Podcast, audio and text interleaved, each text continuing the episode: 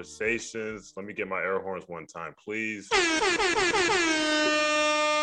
Episode 91. The countdown to 100 is here. Nine more to go. I love the support. I love the support. Uh, we are here with a very special guest, excuse me, uh, friend of the show, childhood friend of mine. We have Laura Alatis. Laura, how are we doing today? Good, great, amazing, blessed, happy, excited, all of the above. All the yeah, affirmations. I'm happy to be here. Yes, all the affirmations, yes. as it should be. That's great. So we're gonna get into a little bit about Laura in a little bit, but let's do our check-ins as we usually do. Mike and Corey, how are we living? I'm doing good. Back to back to Texas tomorrow. Back to the heat, 100 degrees. Yes, sir. It has been very unforgivable, but life is life, and we keep pushing. So I'm doing good. All right. Yeah, um, I'm doing good as well. Um, trying to make sure I find, you know, enjoy the summer before school gets back in uh, in session in the fall. But so far, it's been really good. Uh, get to see some family this weekend that's coming down, so super excited okay. about that. Um, and the summer's just going all going really good, so I'm I'm really excited for that. It's cruising, to be honest. It, it's going by fast too. Um, it's going by super fast. About to be in August before we know it, but that's good. Mm-hmm. That's good. I am well and exhausted, um, low on sleep. But is that a new story for me? It is not. So nonetheless, we move. Um, Still. want to make sure to let the audience know to like, rate, and subscribe. After Dinner Conversation, Spotify, Apple Podcasts, Google Podcasts, Stitcher, Republic. I think I got all of them right there. Anchor, if you use Anchor, I don't think anybody uses Anchor to stream, but if you use Anchor, look us up on Anchor and make sure you check it out. Um, as I said already, we got a special guest in the building. Let's get a round of applause one time, please.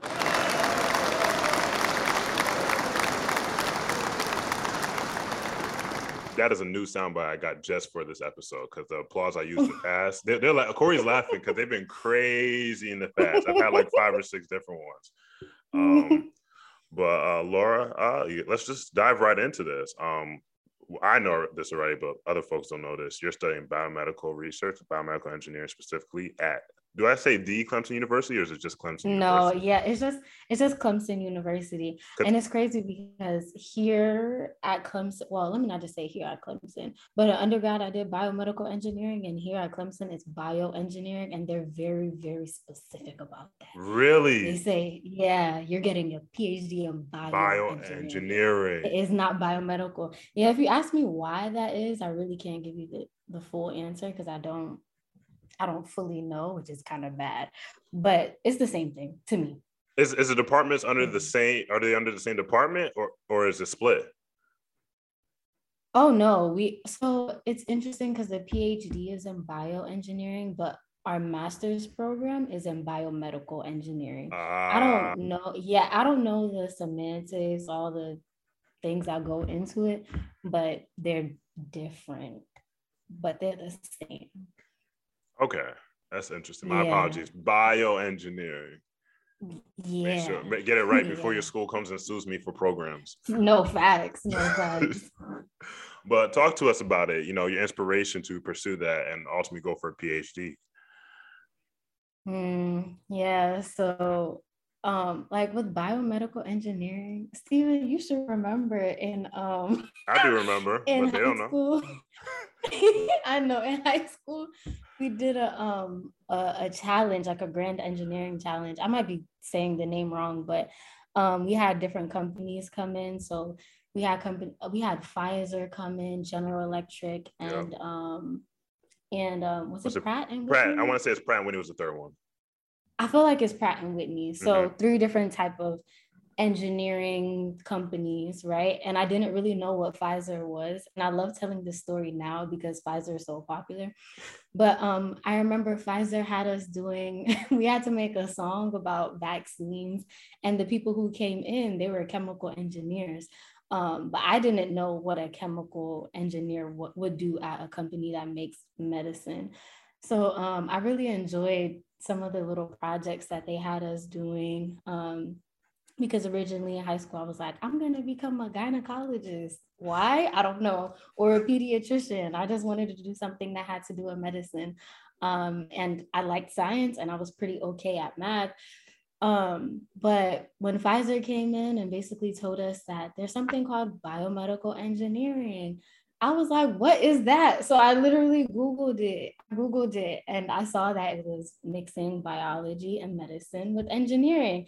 And it's really not that like crazy of a story, but that's basically what got me to um, apply to engineering, well, some engineering programs, because I definitely applied to some colleges as a um, applied mathematics student. I remember because that. I loved yeah, OD. I loved math. Didn't they start giving y'all I hate math trigonometry because you killed all the maths before we got to senior year? It was um no, it was BC Calc. I remember asking Okay. Miss Bergeron. We me and Jameek, we asked Miss Bergeron. So Jameek is um one of my best friends, like childhood best friends. So we we took AP Calc together, and at the time our our high school only offered one type of one type of AP Calc, even though there were two. And we begged our AP calculus teacher to teach the second version of it, like the BC calculus. This is so nerdy but we begged her to teach it. we begged her to teach it because we love math that much. But anyway, yeah, it was honestly Pfizer. I shout out to them because they were the ones that got me to learn about what biomedical engineering was. I just knew that I wanted to do something that impacted people in medicine. I just didn't know what that was until I learned about biomedical engineering. Do you still remember the rap though? Stay needed. These vaccines inside of me. Yo, I was wondering if you were gonna really say. That's crazy. I don't remember all the I don't remember all the uh, words, but I know Jimmy probably. no, no, but I said Jameek knows the whole thing. And I remember Jameek Oh. killing it. She's like, that song's fire. I don't care what nobody says.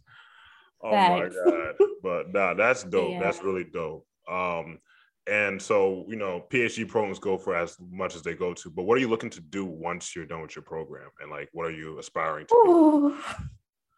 Ooh, yeah, this is like the existential question, quarter life crisis question. Um, I guess I didn't really answer why I wanted to get a PhD, but in college, I did research in a cancer lab through a program, McNair Scholars Program. It's a whole long story, but the McNair Scholars Program basically um, allows students who are in who are first generation students or Yeah. who come from like low income backgrounds to get research experience because they want them to become PhD holders.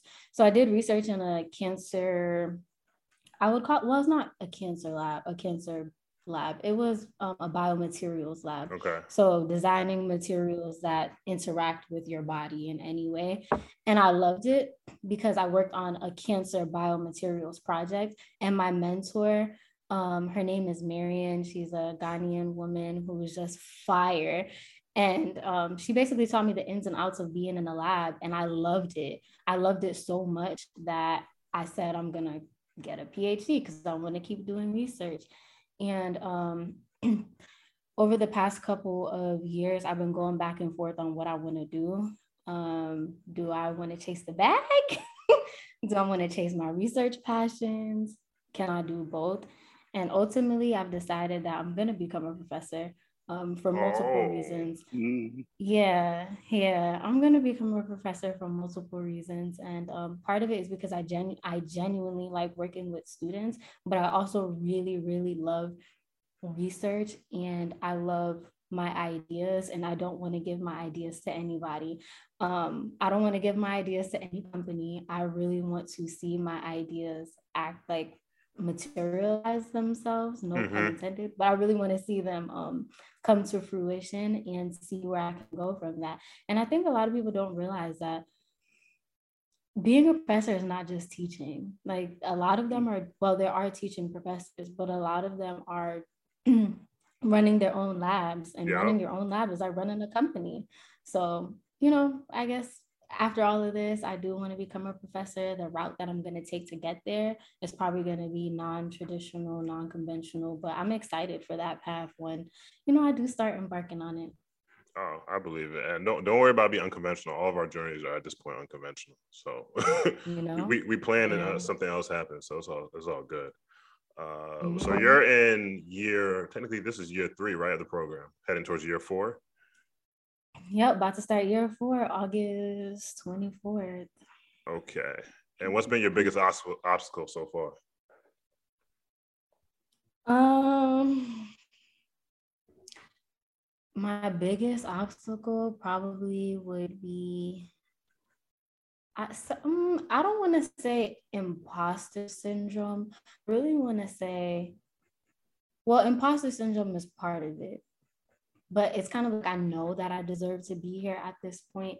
It's more so how just asking myself too many questions. I think trying to do too much, um, trying to do too much in what seems like a little bit of time, and then also realizing that you realizing that I guess all of this is just so temporary. I don't know. I'm in my head a lot. I, I go back and forth a lot. And I feel like nobody really talks about, well, people do talk about it a lot more of like just the mental health aspect of all of it and just maintaining your mental health. I feel like that's the, that's my biggest obstacle. Okay. Really trying to get out of my head and um really focus on like what's in front of me and not everything else that comes on the side like blocking out all of that outside noise that's very hard. Especially mm-hmm. when you see your friends making they're making money they go on places they're doing what they wanted to do and yeah. then it's like oh my gosh i can't see myself getting there mm-hmm. like, i don't see it it's not happening i've been here for since for so long what feels like so long but it's really such a small amount of time yeah, that's being in my head is probably the the thing that is my biggest obstacle right now. I would say. Do you, I'm going on, I'm going to go off a little bit, but do you feel like because you're mm-hmm. you're located where you are, it makes it a little bit worse because you're so far away, or do you think that helps necessarily? No, it makes it. So at first, I thought it'd be good because I wouldn't have distractions, and um now it's like well, I really do value being around friends and family, and I don't have like my I don't want to say I don't have friends here because I do have friends here, but um I've made those friends, but I don't have like my home friends yeah. around me, you know, like I don't I don't have that and that's hard and I don't have my like immediate family a drive away. No, I got to get on a plane because it's 14 hours, 14 hour drive. That's so yeah, it, it yeah, it's hard. It's hard. But it also helps because sometimes like I'm not going, I'm not going outside every weekend, thank God. So my pockets, you know, my pockets are staying kind of healthy. But at the same time, how's my brain doing because of it? You know, mm-hmm. how, how am I feeling because of it? So yeah. Okay. Let's get positive for a second down. What's the best piece of advice you've gotten like while you're in your PhD program? Um, so I keep saying this to people, but one of my mentors, she told me, um, I guess two years ago, she told me, don't chase the position, chase the mission. And that has really helped me with thinking about like what my life's mission is, right? She has like a life mantra that has been the same for the past 20 something years because it's just so short, focused, and personal. And I'm on a journey to figuring out what my mission is so that I'm not consistently wanting to be tempted by the positions that are out there and really stay true to what my core values are. So that's something that has really resonated with me over the past, I guess, two years. Don't chase the position, chase the mission. Um, I guess it's kind of hard living in the moment when you really think about it because it's I mean, what else do you have to go off of? You only have like positions and the type of things that they're looking for. So how do you make it align with your overall mission? That's something that I'm trying to figure out because I don't know exactly what my life mission is. But I don't I don't need to know that right now. So yeah. I'm comfortable. I'm comfortable in that. I'm comfortable in that. Nah, that's fair. Uh, Mike and Corey, you want to jump in here before I continue? Look at his face. No, I was waiting for Mike to see if he had anything. Oh no, I if I had anything, I I just had comments, um, just to support what everything Laura said. I'm just in your choir. I have nothing really much to add. Um, I got the same advice before when I was an undergrad before I started grad school. Um, I remember my master's friend at the time, she had told me to get a therapist. That's the only thing she told me before you go into grad school. And so um, I'm there with that too. Um, I'm also, I also, I don't know if I ever told you that, but I'm also a McNair scholar too. And I was actually, I think funny enough, I was actually in the material science lab when I did it.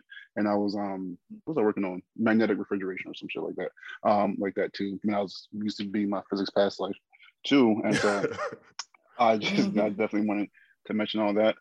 And so wait, Corey, before I ask the next question, do you want to you have any comments? No, I think my question was largely trying to hear more about your circle and like how you built mm-hmm. it, you know, since you've been down there. But I know mm-hmm. we got those questions later, so I don't even want to jump ahead. Exactly. I, I just had comments. So I'm actually, yeah, I'm actually not looking at the agenda because I don't want to oh, yeah. about the question. No, you good. You good. you good. You good. Yeah. You good.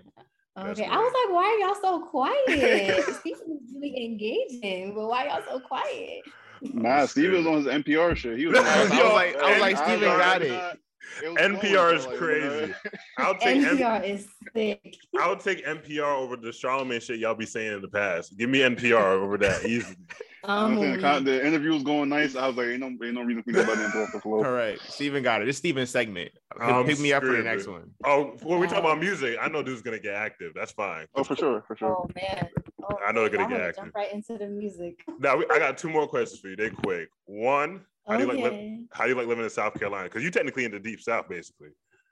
Yeah, I'm in a deep, dirty South. Yeah, that's that's deep. Well, yeah, well deep. below the Mason Dixon line. Corey knew I was oh, gonna say. Oh gosh. oh man, we we we we're way below that. Yeah. Um. So funny story. When I first moved here, my dad drove down with me. Well, technically, I drove down with him because you know I'm a princess. He drove the whole entire way. That's a that's a good it, man. I got it. Don't. Yeah, yeah. Shout out to my dad. Um, he actually drove. We drove 14 hours, unpacked all my stuff, and he hopped on a flight the same day. That's that's my guy. But I say all that Rashid. to say before, yeah, he he Rashid he come in clutch. But before he left, we went to Walmart and we were asking for help. And my dad was like, Oh, maybe, you know, maybe this person didn't hear you. You know what I'm saying? Just go up to them and, you know, say that, say what you're looking for. And the lady literally looked at us and ign- flat out ignored us, like stopped, looked at us and ignored us. And my dad was like, Welcome to the South. he literally said that. And I'm like, wow, that's my first interaction here. That's that's kind of crazy. That's wild. Um, yeah, in my first in my first six months, I saw um a Confederate parade. I, I never saw that many Confederate flags in my life. Never. Um, it's definitely, I want to say it's seeing it, maybe it hasn't died down seeing it, but maybe I've gotten used to, used it, to it, which is kind of crazy. You know, it's just kind of crazy. Um, but living in South Carolina, let me start off with the positives. I love the weather. Okay. Mm. Snow, what is that? oh, look what, at the haters. What is do what see a little warm? That's Sandy? it. They forgot. yeah, what is Winter Storm Sandy? What is that? um, so yeah, the weather is fire. Um, my location actually isn't that bad. So I'm literally smack dab in between Charlotte and Atlanta. So That's Atlanta's a hun- about 110 miles. Charlotte is like 100 miles. I'm right in between. Oh, that's so calm. To get there, yeah, to get there is really nothing crazy. Um, South Carolina is beautiful. I've mm-hmm. seen the most beautiful waterfalls and trails and all that. If you really like outdoor stuff, this is the place to be. Um, people are gen- generally friendly. So yeah, pros with that. Um, cons, I mean, imagine imagine 20 like uh 2019 2020 like leading up you know leading up mm-hmm. to the election just think about think about the type of conversations that were being had and the type of things that i was seeing it was crazy mm. very very crazy to know that you could be around so many people who gen- truly don't believe that they are racist, but love upholding all of these racist ideologies. Yeah. It's crazy. This it's is crazy. crazy. The blindness is wild. You know, people live in their own delusion. We talk about that all the time. Yes. And I mean, people in there just they don't even realize that they have these biases and just it's just bad. I mean, I believe it. I do that on a on a consistent basis, and at this point, I'm like, listen, well, I, I want to say something, but I don't really want to say it. But I'm I- screaming. Let, let her let a cracker tell me something. At this point, that's how I feel like say something, say something, say something. I mean, within Yo. reason, you know, within reason, I'll react the way I need to react. But seriously though, I'm it it, it has its pros and cons. Absolutely, I understand that. Mhm. It's it's it's different. It's definitely a di- difference coming from the Northeast. I feel like you definitely get a little bit of a culture shock. Um, Yeah. Oh, I forgot something. Driving. You know, like living in East Hartford, you can get to something very quickly. if, yeah, He- here, no. Like Trader Joe's is 48 minutes away. Going to That's- the mall is 48 minutes away. That's nasty. I'm sorry. yeah. That's that's, That is that's, it's, that's worse than you. it's it's bad. It's bad. I mean, I don't have to go to Trader Joe's, right? I could go to Yeah, you Publix, bougie. which is five minutes away from Me. but like think I'm not in a I'm not in a city. The closest city to me is Greenville, South Carolina, which if y'all ever visit Greenville, it's not a city. It's not- Mm. it's not. Had So you had you it's a been had you had you been to South Carolina before moving? No, I did a okay. blind. I did it. I went on a, a, a blind date. Oh, I'm still on this blind date. Gotcha. no, I did too. no yeah i came i came on a whim i came because of my advisor um really she she's the one that that she didn't convince me to come down here but her like her personality and who she is convinced me to come down Okay. here she told me though Mhm. before i got here she was like girl you're from the north and she's from the north she said this is gonna be different this is gonna be different but you'll be straight so yeah driving is another thing everything is just far but it doesn't feel far anymore now that i'm used to it i'm like 45 minutes that's nothing Yeah. Is there like one road to get everywhere?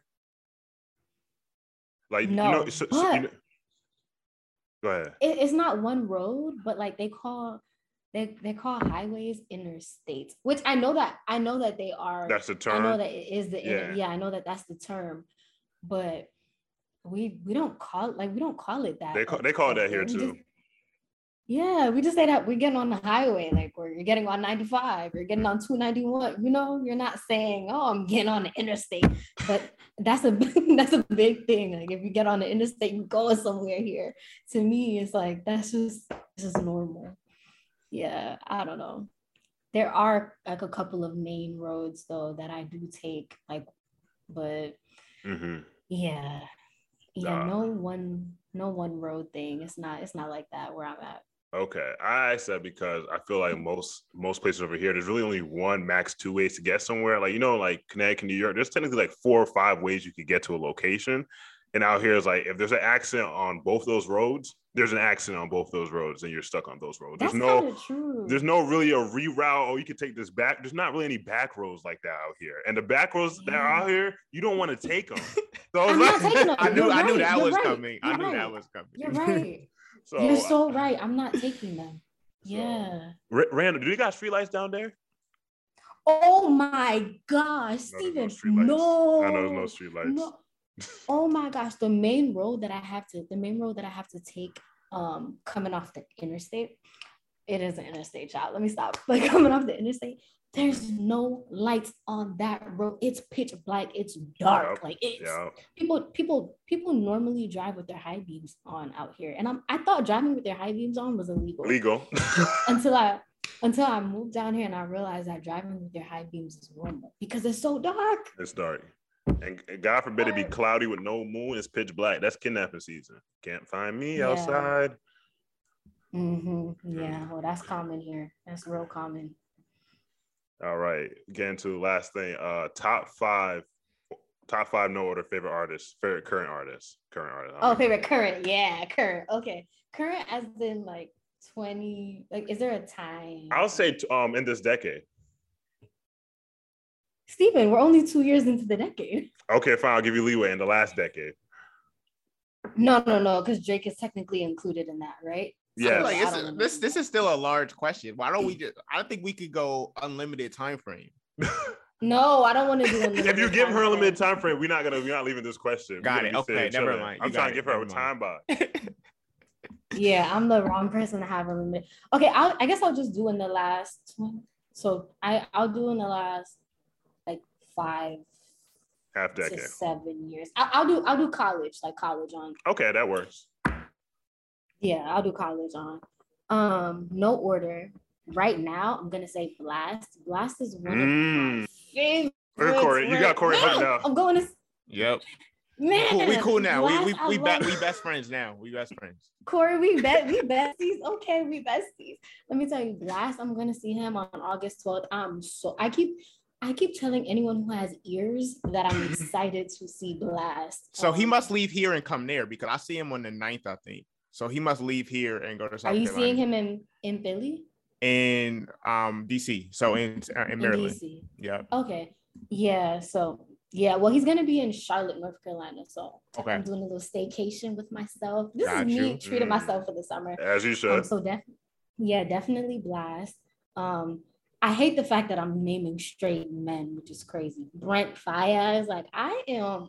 Mm, mm, Christopher Wood. I love him. I love me some him. Um, who else? Uh, who else? I mean, I want to include. I want to include non. What do you think about that? Non-mainstream, or what you thinking? Not non-mainstream, but like non-R and B, mm. all that. Um, I would definitely also say I should have thought about this question. I should have actually like looked at this one. So Blxst, Brent Faiyaz, then we have who else do I gravitate toward a lot right now? In terms of Afro beats, I'm trying to think of. I guess I'll say Burna. I say I, I, I guess you could say that if that's where the route you're going.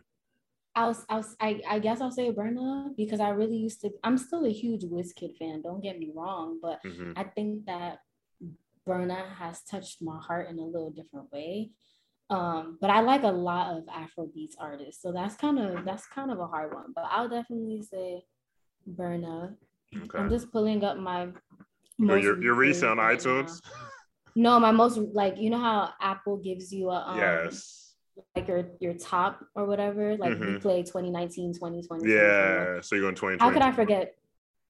I'm in 2020, 2019, but how could okay. I forget Summer Walker? Mm, Summer oh yeah, that's Walker. your fave. We've talked about this.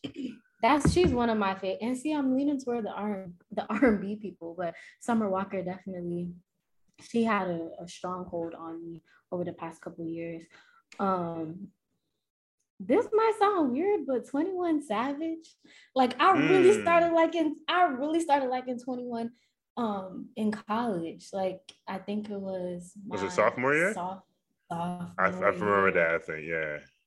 But my sister, so I have a little sister. Um, she's like almost four years younger than me, but she was listening to 21 Savage before I was in college. And I remember hearing this, I'm like, oh, this is trash music but it was actually really good. But my sister had an Atlanta ear, like she had her ears to the floor with Atlanta. Mm. So 21 Savage. Um, I'm trying to think of a fifth person. We got Blxst, Brent, Summer Walker. Oh, that's fine because 21 Savage and Burna, unless you do an honorable mention. No honorable mention. Is mm, yeah. Mm. But if you know me, you know I'm a Drake and Nicki girl. Mm. like those uh, are my those are my one those are my one and twos. Like I love them. I am down for them. Yes, add me to the group, add me to the game. So yeah, those would be my five today. But if you ask me next week, it might be different. It might be different. That's fine because I think we're gonna do that low key, depending on who drops and what we feeling. That's fine. Yeah, yeah, exactly. Uh, well, yeah. thank you, Laura, uh, for answering our interview slash interrogation questions. I hope they were interrogating.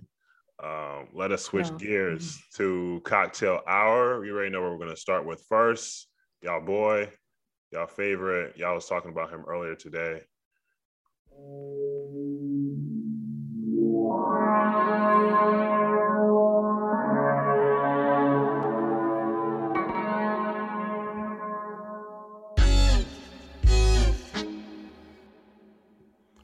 Ladies and gentlemen, we got Brent Faiyaz, Wasteland. Um, It was last Friday it dropped, right? Yeah. So you've had about a couple of days, almost a week essentially to sit with the What's album. left of us? What's left of our lives? It's only you. It's only me. How we feeling It's about only it? us at the end. Oof. Um, Mhm.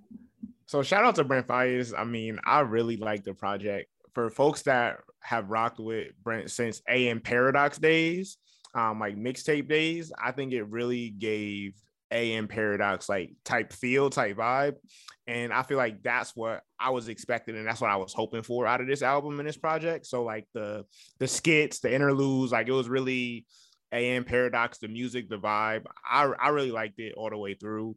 So I'm excited to keep to keep listening to it because it's definitely one of those projects that you know is going to keep in rotation for a little bit. Well, what if people didn't listen to AM Paradox? How how would you how would you compare How would I how would I compare it? Um, Yeah. So I think so. AM Paradox had a lot of skits as sort of like intros to the song. So it wasn't like Mhm. strictly the music. It was literally like an, I A think an artistic project, like a storyline.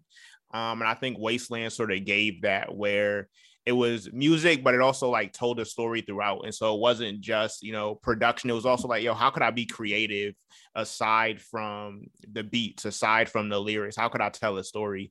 And I think, you know, some of his other projects focus solely on the music, but I think to bring back that story element, I think a lot of artists are doing that now, right? You know, we see a lot of skits, a lot of interludes.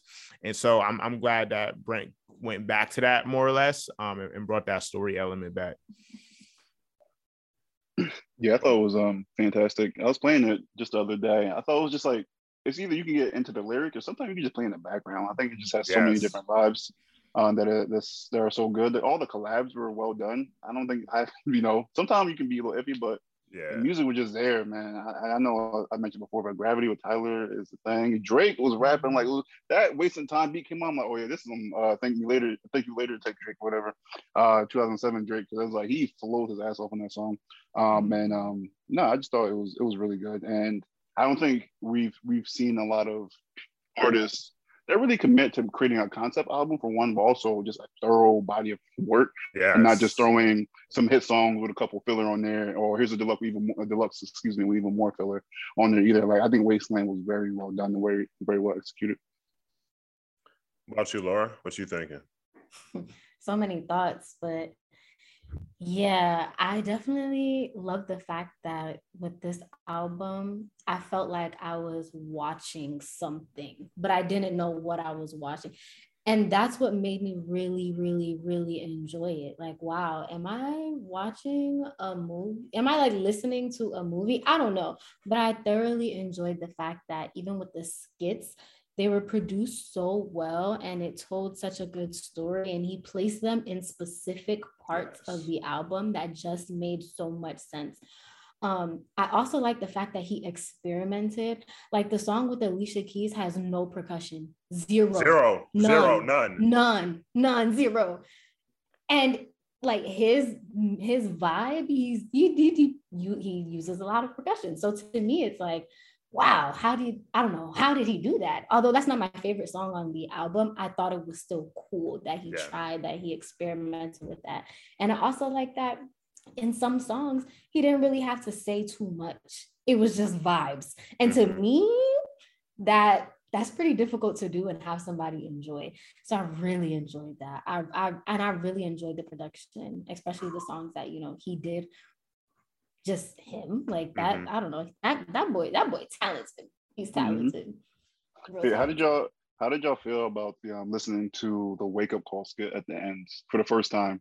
Because first time I'm hearing, I'm like, oh, this shit started, started taking a whole bunch of left turns, and I was like, my heart was beating too. And so I just wondering, like, what was your reaction when I first heard it? no trigger warning like sheesh Oh, that that too. was- Yeah, too. Yeah.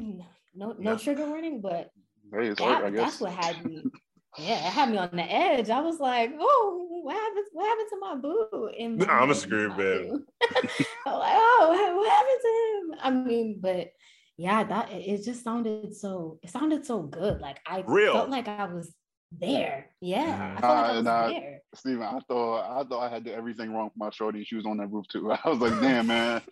I, I don't know why I just felt the stress. Like, man, he is whipping it in the car, and you know, Whipping it. happens after. It's just I don't know why I felt his stress too. Like, damn, I fucked up this whole album. like, you know, I was fucking up. I was being nonchalant. I was being dismissive. You know. Yeah. I don't know, man. I was so into it. It was like, it was like you, I think you said it before. Steve. It was like, it was like almost like listening to a movie, um, Mm-hmm. for how good how good they uh, played up. Yeah. I mean, for me personally, I mean, if we're going along with that uh, wake up call, man, I think just speaking on the whole album in general, it was just so crisp and clear. Like I'm talking about, I was driving when I was listening to that at night, and I can feel like he's switching gears. I'm like, dang, he's speeding up real fast. Oh, he just Now you gotta speed OD. up. Yeah, I'm speeding up. Now you gotta song. Like. I'm feeling like I gotta move with the, the music or something. But man, I think Mm-hmm. you know, to y'all credit, the skits were just phenomenal because I don't it amazes me when I feel like artists have the same level of exposure to like equipment, but not everybody's music sounds this crisp. And I had to Mhm. ask myself, Ooh. why isn't your not like disrespectful or anything, but like Brent's music sounds like this. Who do you need to call to get your music to sound like that? Because right now, I mean, I don't know who his RB R&B project is second to. I don't this this blow respectfully like this takes Giveon like out the mix. Like get- I like giving Giveon, get him out of here. Like Mhm. you need to get on this level. not Pack get his him, bag. not get him out of here. Pack, like- pack, pack your bag. like Pack your Corey, bro, bag. like it doesn't matter if I listen to my AirPods. I can listen to in like my old Apple like wired headphones from 2012, and it still sounds so clear. Still Like slide. it's amazing. Like But it, but I think I think it's clear and it's also realistic too, right? I think like even the skits, like you sound like you sitting there, like I said, like you sound like you feel like you're in the passenger seat. And I think sometimes like that Christmas is also a matter of you know sometimes it's real, sometimes there is static, right? But that means it's more real, and I think he he mastered sort of that balance right there. he- I also went on like a Laura. deep dive. I went on a deep dive on TikTok and I saw this girl who was actually one of the voice actors in the skits and she was um she was it looked like from what I saw it looked like they recorded this at like a Warner Brothers studio so to Mm. me maybe that's why they had maybe that's why it sounded super real they had the effects come in it sounded super real Mm. like he was he wasn't just doing this in the studio in Atlanta no it- Okay. he, He's he- serious. he was with yeah, he, he's serious. with It sound looked like producers, true sound producers.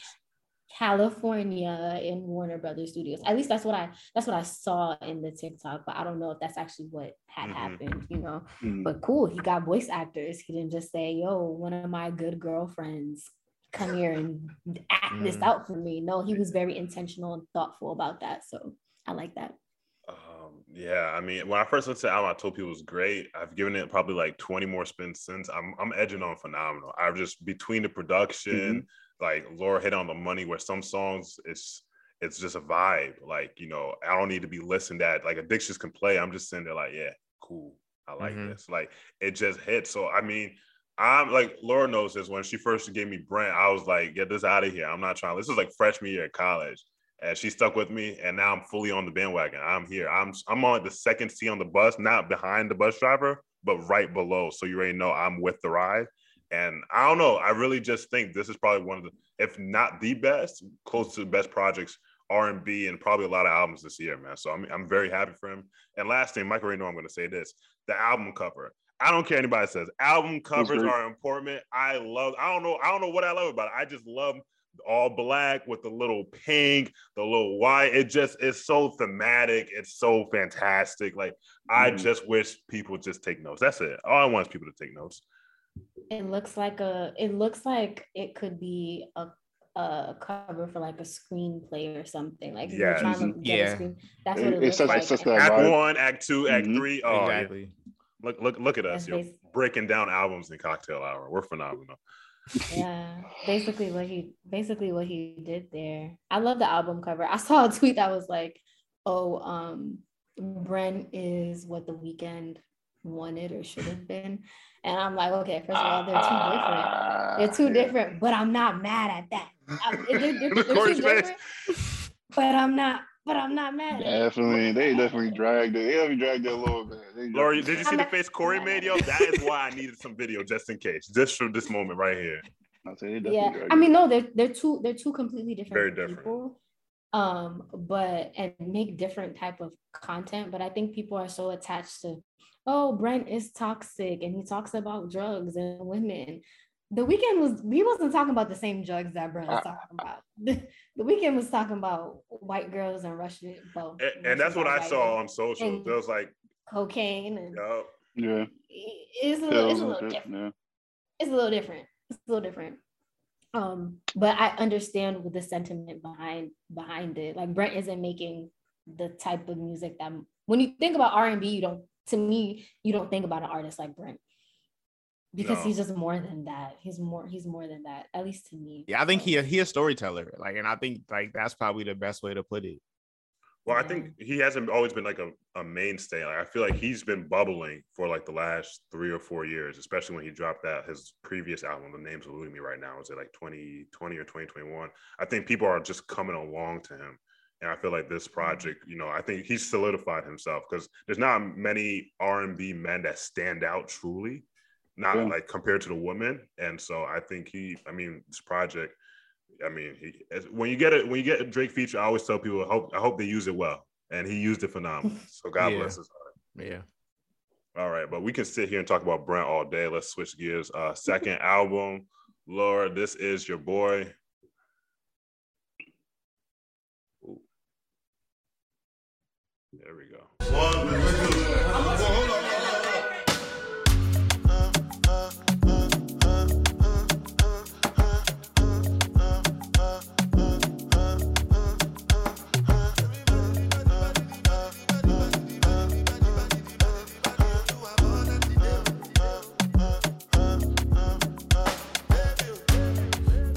One, your client.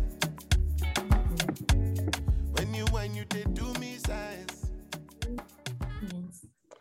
Listen, listen. I almost picked that song for Pass Offs. I really do. That's that's his first choice. Yeah, that's a good one. That's a good one. That's an yeah, excellent song. Uh, but Burna Boy, uh, he played me. He dropped while we were recording last week. Um, so I could not play a song from his album. So I got y'all this week. But what did y'all think if you listened to Burna Boy's album? I'll start off with you, Laura, as the Nigerian in the mix. Whoa, not you, not you pinpointing me. I was trying to hear what everyone else had to say. Um, I mean, I really like the album, although I think it's different. Mm-hmm. So the when I first heard it, I was like, oh, this is like Afro R and B slash pop. Yeah. Which I don't know. It was it's just different because I don't think that in the album Burna has like club songs. And I feel like I'm used to hearing like lituation songs. Yeah. I don't know. it's like some of these could be played and you'll outside and you could vibe to it. But to me, this was more of like a calm, melodic thing. And I feel like he tried to Burna's trying to get a like Burna's trying to get a Grammy with this with this one. Mm-hmm. The type of features that he included, and it was very intentional. Like you have J Hus, you have Ed Sheeran, you have Blxst and K Balvin. Like J Balvin, yeah. You you he he has a lot of different I mean Popcaan, you have a lot of different cultural influences in there. So I don't know. When I first heard the album, it's not like I was like, oh my God, I love it. Mm-hmm. But I didn't hate it. Okay. And then it different songs grew on me. But the root is still there. Like Burna has a specific signature that not a lot of Afrobeats artists can have. Like he has the true, let me not say true, but he has like a, a really good Afro sound. And he always mm-hmm. makes sure on, on every album that he has, he always makes sure to put like his home into the album. Yes. Like the the what's the name of the song? Is it it's called um which one are you thinking about? You good? It's called Whiskey. That song, okay. like he always has like a, a, a conscious song on his mm-hmm. album talking about the state of yeah. Nigeria, mm-hmm. Africa in general. He always tries to weave that in. So yeah. I appreciated that. But I will say the the album has definitely grown on me. I definitely gave it like a, a seven out of ten. I the what really sold my hand on the album was Toni-Ann Singh. Come on solid. now. Come on now. That You're, transition. You already know what it is. Come on. That, that transition was I Stephen, I didn't even know that. I didn't even know that the songs were separate because I wasn't looking at my phone. I was just listening to it. I like to he, do that. At the end of yeah, either at the end of Toni-Ann Singh or beginning of Solid, I don't even know because I haven't listened to them separately. He says, fuck, I wasn't finished yet. And it goes straight into Solid. And I'm like, oh my God, he put that in together so well. So well. So yeah, I thought the album was pretty good. I see why a lot of people don't like it though, but mm-hmm. that's a whole nother conversation. Whole nother conversation. Listen, listen. I got you right here. Ready? This is not for black. This is only for Africans. If you are not black, this is not for you. Yo, Corey's face, Laura's face is phenomenal. I love this. I was ready today. Yo, oh, this new soundboard and everything. I came ready today. Um, not Dr. Umar. No, uh, Laura, to your credit though, um, when you was talking about whiskey, I do like he's very historical, um, and I always appreciate artists who have like historical context, not only from where they came from, but where the music comes from. Um, and Burna Boy did the same thing. I think the song is just another story on his last album. Yeah. Yep. Mm-hmm. And he mm-hmm. always, like you said, he always has that one song. I really appreciate that. But I mean, I like the album. Um, it's definitely very, very calm vibes, like Afro pop. Because I think about J Balvin, I think about Ed Sheeran and stuff like that. Um, I, I think when I first looked at the album, or I thought about the album, I was thinking he was gonna go Wizkid esque like he did with his last album, and it was gonna be in like that stratosphere. That's why I guess I was expecting. I, maybe I placed too high expectations on him. Um, but this is cool. This is definitely cool. I like it. I don't love it. Um, it's, but it's definitely grown on me. I think over the past few days, and I definitely think I low key like the second half of the album better than I do the first. Um, like when you Absolutely. go down from like Dirty Secrets down, I usually give that straight spin at least all the way up to like Wild Dreams. Is sometimes I like it, sometimes I don't. But Wild Dreams had me up until he said Martin Luther King had a dream and then he got shot. Like, wait, yeah, see, Let's... you see, and, and then that's when there's a lot going on. That's a lot going on. But I've been flip. You had a message. You had a message, and you you just Mm, I didn't like that part, but I liked it too. Yeah. Uh, but yeah, not solid album for sure. Solid album for sure.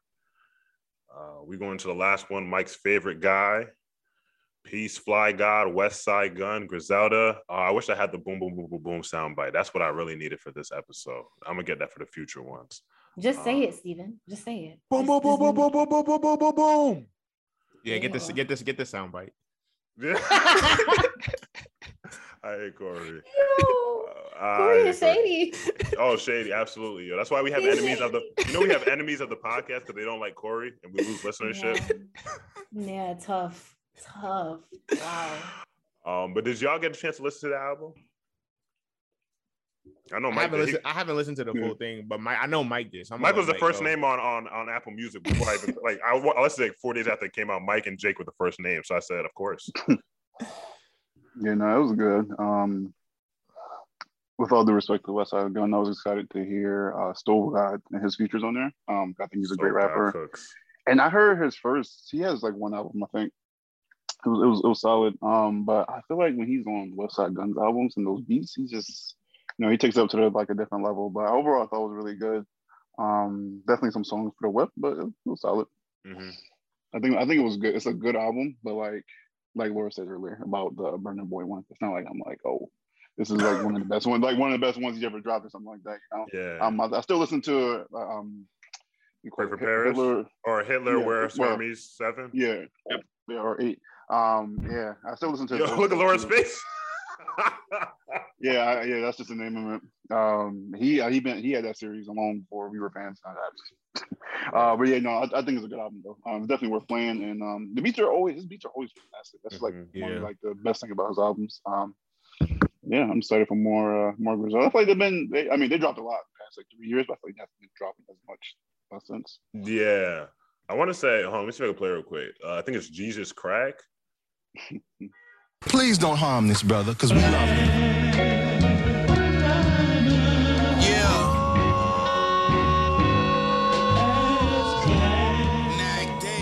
Like it always sounds so grimy. Like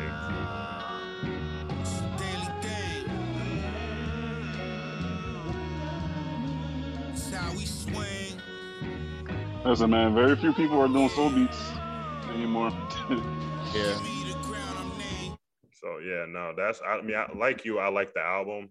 Um, I wasn't blown. I wasn't. I was. I wasn't blown away. It was just. I know it was something calm. Like Westside Gunn Yeah, drops exactly, whenever he exactly. wants to drop. I think since I've known him, he's dropped more albums than I think any artist I know. He might And I, have and, I, feel like they all have a good amount of quality songs, right? I mean, like you said, it's hard to bat a thousand for a thousand on every project, but I think to Yeah. know that you're putting out, you know, a 60, 70%, like, yo, this is these got hits on them, like that's Mhm. that's really good. Mhm. yeah. I'm thankful for them, like the Griselda, all of them, honestly, and uh, still glad too. I'm just thankful that they keep alive this, uh, what do you call them? This Jay Z type of rapping, this like Mafioso? storytelling. Mafia. yeah, more mafia, or less. storytelling drug dealers. I feel like Yeah, it's not, definitely it's not something mafioso. we yo. hear. You know, that definitely faded out as the 2010s came along. Um, and so like I'm, I'm just thankful because you don't really get that type of raps of you know people water whipping and doing other types of stuff in their songs. Or, you know, on the block, you know, all the, the hustle music and like you know going out to get it. I don't know why. I feel like because I was thinking like, dang, like who really even raps like this anymore besides like you know Mm. Jay Z or something. I'm like, also why do I like this music so much? like, And I, you know, and, I, and I think that's why it stands out too, right? Because it becomes more and more unique as more and more people sort of keep a a new sound, new age sound, like that Yeah. old school sound stands out. Yeah. I think Yeah. also there also have been artists who were as l- they're not lyrical as Jay Z, but at least like relatively like as lyrical about it. You know, because we went into a whole bunch of drug taking, Xanax popping music and cloud rap, which is like Lil Uzi and uh, Trippie Redd and all them boys. Like you know, and that's just complete opposite of what we're talking about. Um, so like I think you're right, Corey. It might be like a fading art, sort of say. Yeah.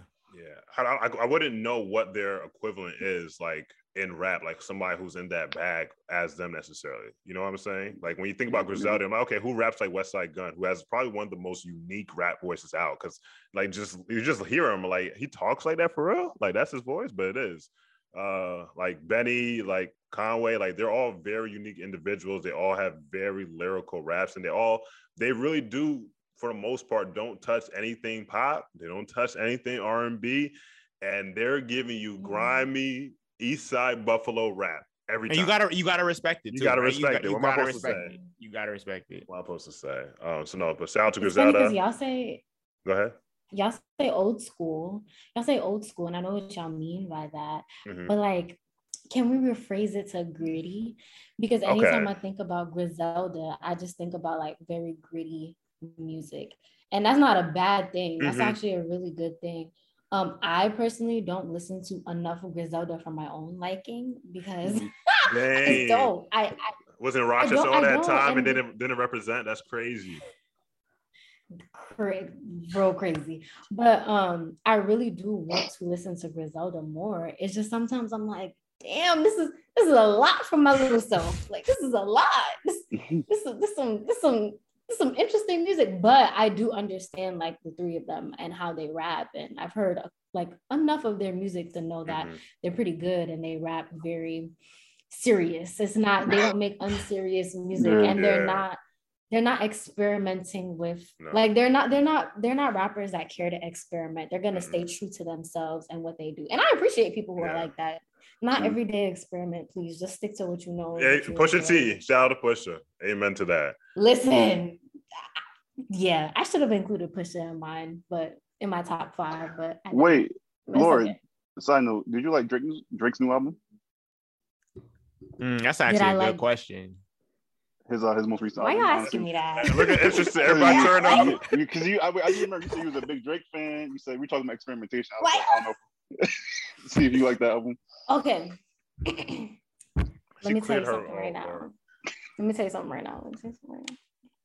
I fucking love that album. Let me tell you why I love it. You know, people love to hate on people love to hate on Drake, and understandable. Let me take my Drake hat off, like my Drake stand hat off. Let me take it off. yo corey's face got me weak bro I'm just Corey, are listening you- to the answer. Corey, are you one of them haters? No, I'm just those- No, listening my- to the answer. M- mike Oh, definitely okay. there though so we listening I'm No, not I- hating. I just critique. I'm not afraid to critique him. you to- L- I just don't know. So when it comes to Drake hat off, like Drake stand Mhm. hat off, when it comes to when it comes to experimenting, Drake is very good at it. he is very good at it. I don't. I think it takes a lot of guts and balls to one make a whole album in a genre that you do not make music like that you don't make music in typically, right? But the thing is, Drake has been teasing us with this for a long ass time since 2016. Yeah, he's been teasing us with with with dance music for a very long time. So I'm not surprised by this. I always thought that an R&B, a full R&B album would come before a dance Thanks. album. Always thought that. I always thought and it should have, to be honest. Me too. Should it have? Should it, should have? No. Uh, no. Yes. Should, I think saying, it should have. Nah, should saying should is shaming. Should is shaming. This is me with my therapy hat on. Oh but, Lord, um, have mercy on our souls. Look, Corey. No. should, should is shaming. No, because why should he have made a R&B album before a dance album? I think the fact that he did it and he did it so well to me it's like you are reaching goat like you're reaching goat levels how many people have the guts how many people have the guts to do that nope and I think that you have to be a certain type of you have to be a certain type of artist to do that. Um, and he did it well. It would be different if he did it and it, it was like actually horrible. But it's like if you don't really listen to, I mean, I don't I don't fully listen to dance music all the time, but mm. I mean, compared to the things that I've heard, this shit is this shit is good. like it's good. Like he he it, he doesn't have many misses on there, but it took. I'm not gonna lie, it definitely took a couple of listens for some songs to grow on me. Mm. For some of them, when I I've never since I don't think that I've listened to a Drake album in the last we're in 2022, so maybe since 2017 that I heard on the first time and I immediately loved it. Never. I'm not really like that with a lot of albums. You you you love more life. I love more life. I, but the thing is, like, if I if there was a Drake album that if someone said, okay, you can only listen to one Drake album on this ride, it probably like on a ride home, it probably would be either nothing was the same. It probably would be nothing was the same. That sounds about right. Views. That or views one. because I really, I really like the views um intro. Like I really, really, really, really like it. So I would just loop that. and that's kind of cheating. But yeah, to answer your question, Mike, I did like I I do like the album. When I first heard it, did I love it? No. Um, but I liked it. Like I had songs that had a pull on me. When I first heard Massive, I said Massive is the one. Now everybody on TikTok, I've been alone in my like everyone on TikTok got Massive as their background, you know? So I mean, I don't know. I I enjoyed it. I enjoyed mm. it. Mm-hmm. Nah, that's, cool. that's that's dope. Look at Mike's face. we, we, can move on. I just want you know, it's, it's, good. It's good. Uh, I'm gonna do rapid fire for this. Keep it real short. Elon Musk terminated his four billion dollar deal to buy Twitter. Twitter ensued, or I said ensued, went back and sued him for breach of contract. Um, quick thoughts on that. Corey, Money Man, what we thinking? Um, I gotta look more into it, but I, I mean, I did, I did hear about, um, you know, him pulling back on the agreement. But I mean, I'm not on Twitter, so like everybody's like, I'm not, I don't like what's going on on Twitter right now. Like I'm hearing a lot of that, but because I'm not on it, I really can't give mm-hmm. too much of a take on it. So I'm interested to see some of the reasoning behind it as it unfolds. Yeah. Allegedly, it was said that um, he's been trying to get info related to like bots and like mm. spam accounts related to Twitter. They've been like sidestepping him and being around the bush. Okay. Um, and that was one of the reasons why he didn't want to purchase it. And he has like this troll like meme, and I sent it to I think I sent it to Mike at least, where he said like Twitter didn't want to disclose that information, they sued him, and now they have to disclose that in court because they sued him because it's going to be part of the dispute. Which it was how, it was something about like he didn't know how many bots there were on Twitter or something like that. It, that's a very like like like very general thing to say because I, okay. I, don't even think it's that's really what the issue is. I think part of it's just him being around the bush about him actually buying it. I, part of it, I think a lot of people would agree that it was probably like an ego buy. There was no purpose in him buying Twitter outside of him to show that he can flex and buy Twitter. Okay. Bro, he he offered. First of all, Twitter didn't ask for that offer. He offered to pay a thirty eight percent premium on the stock price. Like that is insane type of flexing. Um, but just to steal your steal your phrase, Stephen, he's just not serious, bro. And what had happened was he had offered to buy it, and then Tesla tanked by like what 100 billion or something like Yeah. after. yeah and that's where most of his personal wealth is ho- holding so ever since then he's been like saying oh what about the box? oh what about the spam oh what about this what about this so this nonsense actually I, i'm saying that I actually literally last night i was reading the actual complaint twitter like the legal complaint was like 60 some pages and like it's just tough when there's a lawsuit against you and they have your live they was killing him in that thing you have your live tweets in there of him tweeting at the other board members, him trying to disparage the company, him doing with this and the third. Yeah, them lawyers, them lawyers go to work, bro. Um, and That's so serious.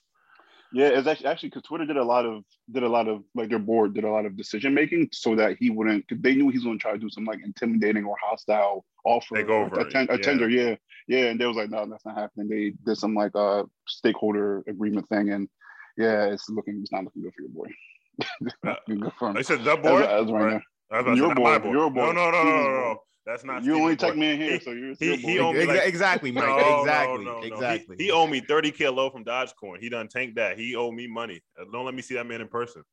That's what people talk about too. That's a side tough. note, but like he manipulating stocks every day and they don't do nothing about it. Yeah. He's un he's an unserious Elon Musk is an unserious person. I can't Yeah. take him seriously. Did y'all this is aside from his um whole Twitter debacle spackle. This man got so many kids. I did not know that. Yeah, I He learned that so many- recently. No, he tweeted that the, the human pop- population birth rate was was not good, and so he's trying to do his part. That's I what mean, he I'm, I'm pretty sure. I'm, I'm pretty sure. I'm pretty sure. I heard He, him and he just him had and, twins. I heard him. Mm-hmm. Nick Cannon was having disputes on Twitter, and that's when I learned he had as many kids. I think he has more kids than him. Yeah, I, think I he does believe have- I it. think I he mean, does have more. he has more money, so I Yeah. assume he would have more kids. I guess that's how it works now, huh?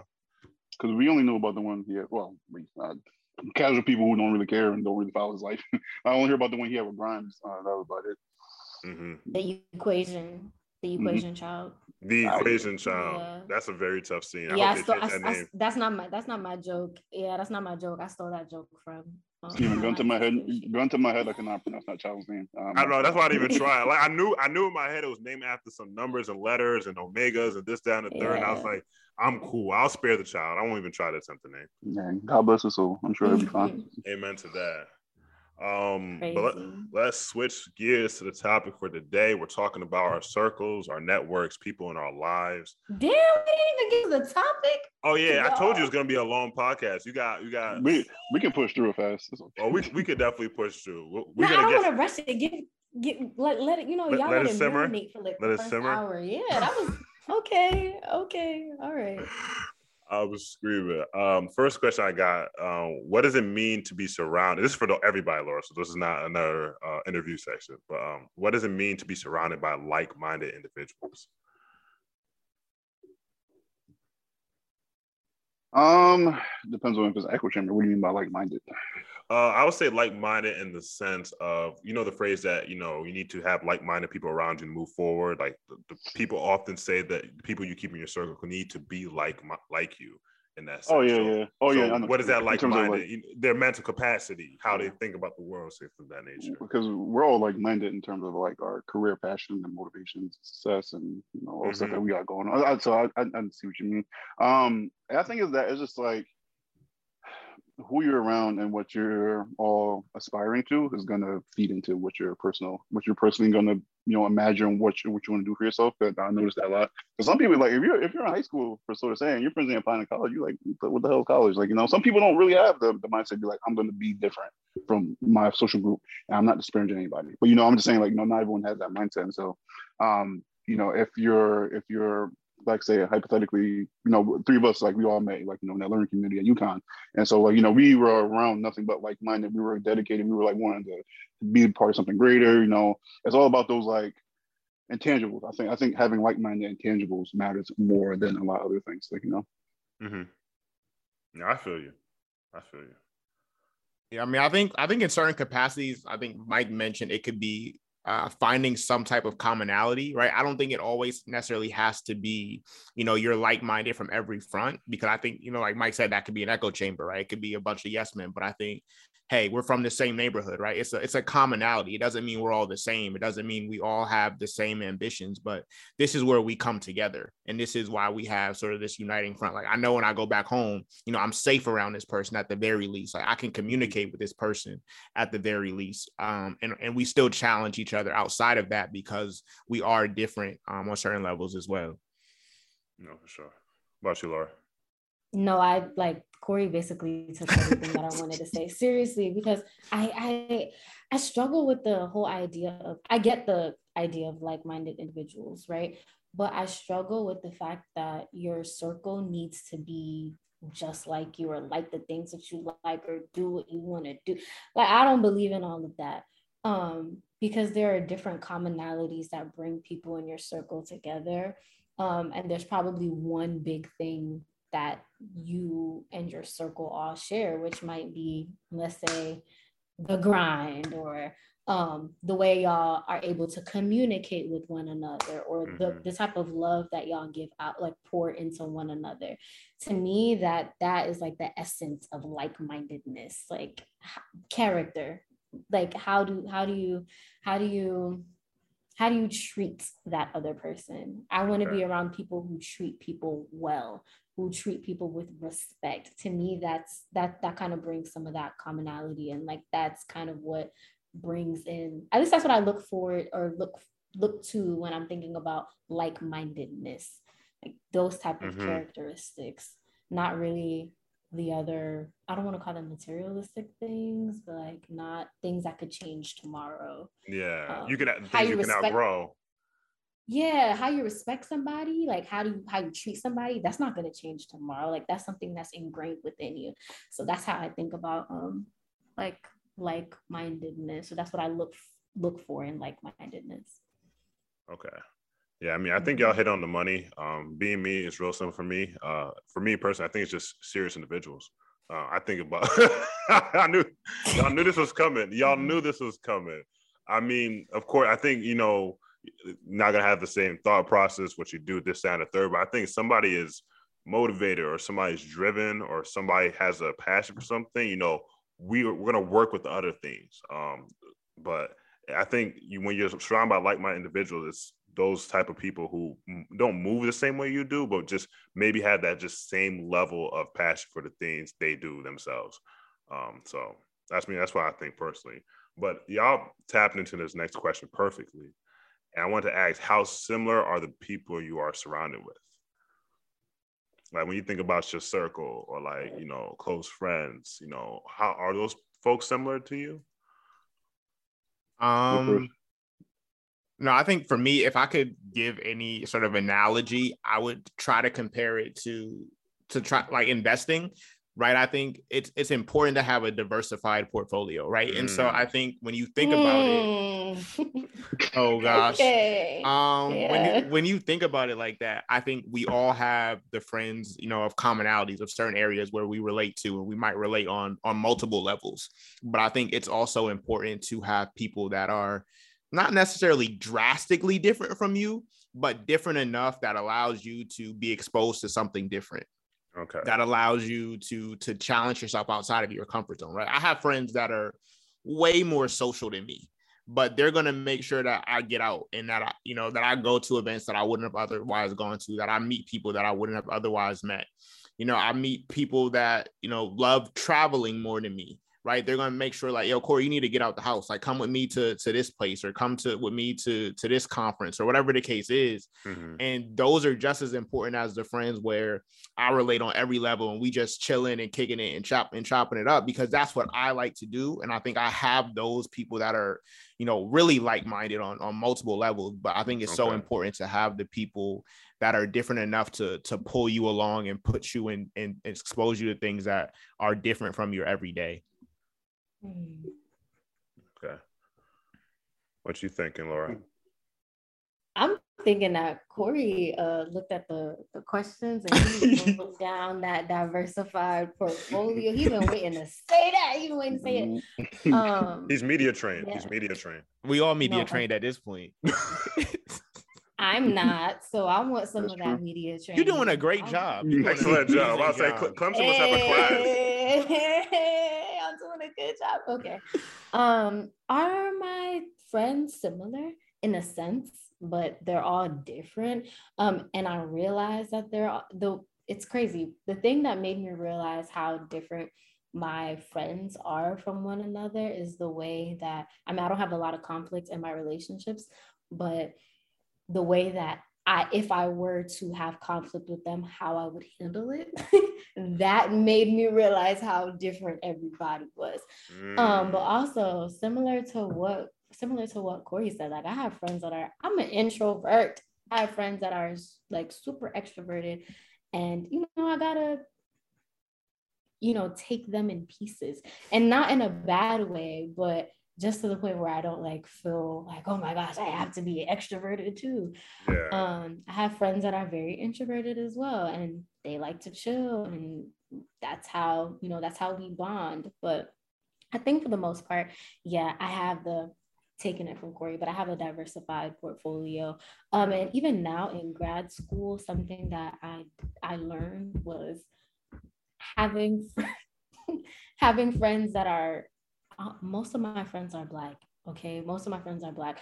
But when I got to grad school, I kind of branched out and I have mm. some friends who are not black and I learn I learned some interesting things. I'm so weak right now. I wish I had like mean, a Dr. Umar Johnson soundbite. I needed a second one, but I'm teasing. It's kind of mm, yeah, it's kind of it's kind of crazy because it's kind of crazy because um I went, I mean, we all went to a P, PWIs, but I had no white friends in my PW. I had none. I had no white friends. Um, zero.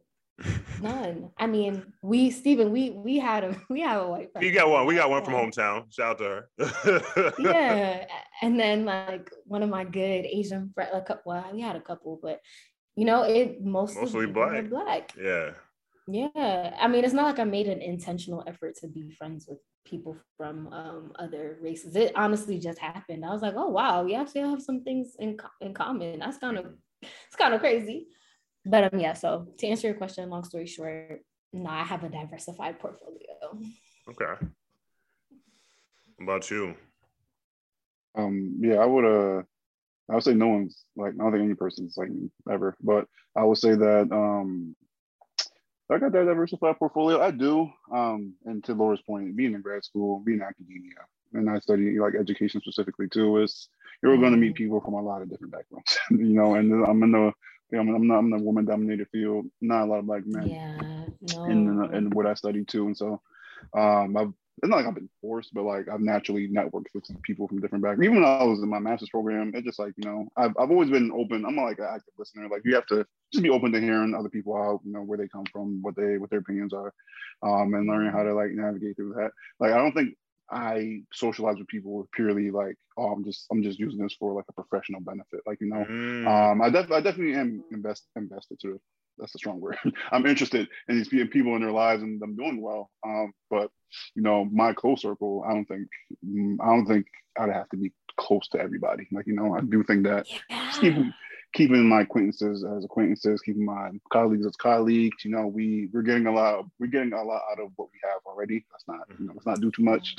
like you know, we were going to bond more. We would have bonded more, um, which is fine. Um, but nah, normally right now. Um, you know, I value people from different backgrounds, perspective. I don't, I, just, I just don't stress it out too much to me personally. Like, you know, I just, I, I do spend a lot of time focusing on myself in a non-narcissistic way, um, and focusing on like what I'm doing, what I'm going through, like, you know, what my problems, what I get done, what's my next steps in my personal development. Um, even to what you spoke on earlier, Laura, about what is your grand mission beyond your PhD? Like, you know, these are too many thoughts where I'm like sitting here like, oh, I need more friends. Like, you know, I need, like, you know, I need people to like socialize with sometimes, but you know, I, I definitely think my social. I've always given like, you know, I'm gonna. It's like keeping it natural. I, am gonna go through my life. I feel like I'm gonna meet people who I'm gonna naturally connect with, and I'm not gonna like force the issue with anybody. Yeah. Mm. Also, I don't care to force the issue with anybody because I don't care about like you know we got beef. Like you know what the hell? We're grown adults. I ain't beefing with you. What the hell we beefing over? Like, you know, why we got problems over? Why are we being annoying each other? Why are we arguing? Like you know, all that is nonsensical right. to me. I'm not doing that. It's a waste of my time. I'd rather be a recluse to answer your question. Stephen. Nah, you good. Mm-hmm. Nah, because I, I, think you hit it on the money. Um, because anybody really knows us, we are we're not, we are not similar individuals. We just get along. but I mean, I think in general, um, That's actually true. You know what I'm saying? It's, it's, I, I should have made that point. I'm actually yeah, the three of us. We, we definitely not the same person at all. But I, I mean, I, I personally feel like um, folks around me are very different. Um, but part of the reason why I gravitate towards gravitate towards them is probably because they're just different. Um, you know, and but we have things that we like in common. I think sometimes it does take, you know, your one commonality to make a true friendship, but that one commonality doesn't need to turn into your best friend, like Mike says. Um, you know, acquaintances mm. can be acquaintances, colleagues That's... can be colleagues. colleagues. Say this one more time. Colleagues can be colleagues. There we go. And they should be. Amen Not to too that. Much. Not too much. Not too much. Don't do, don't do too um, much. Yeah. But yeah, um, I think, you know, everyone's different for a reason. I think one of the things we've, I mean, you talked about on different podcasts. I think when you have positive relationships with individuals, is always expected to grow. Like you guys need to grow and become more and more friends so you reach like inseparable. You're in each other's weddings and th- things of that nature. And it's like, yo, this is a this, this is a nice, you know, we're at a great spot. Like it's warm, the sun is out, it's a few clouds. Like we don't need to move. We don't need to drive to the next location. We could stay right here. Um, but you know, to answer my own question, um, folks around me are different. Um, and I know because I, I have discussions and arguments with them often. So that's how I know we're, we're, we're different, but it's all, it's always in love. So I appreciate that. But I have a, a follow-up question to that. And is do the values of the people you keep your inner circle all align? And I know we don't always know everybody's values, but no. Can you mm. repeat? Because I, I I thought of a question I thought of a question while you were before you asked this question. Okay. Can you repeat? Hold your question and don't forget it. Otherwise, you got beef. Um, do the values of of people you keep in your inner circle, keyword inner circle, not the people on the outside of the circle, all mm. align? No. Mm.